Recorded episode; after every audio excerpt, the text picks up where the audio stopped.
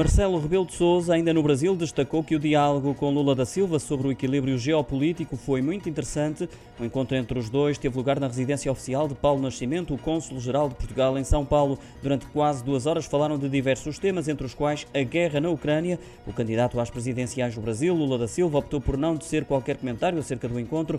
Já o presidente da República Portuguesa sublinhou que essa questão foi abordada, até porque Marcelo, tal como frisou, pretendia saber qual o ponto de vista de Lula sobre a questão da Ucrânia, a duração e os efeitos da guerra, o equilíbrio geopolítico, a situação económica ou social. O Presidente da República sublinhou que as posições são diferentes e que no Brasil esta guerra é vista como um conflito europeu, daí a importância do diálogo sobre o tema, porque, segundo Marcelo, se trata de um problema para todo o mundo. Voltou a realçar a posição de Portugal relativamente ao conflito que se vive no leste da Europa, que está completamente alinhada com as posições da União Europeia e da NATO, destacando não só o apoio humanitário, como também militar dos portugueses à Ucrânia.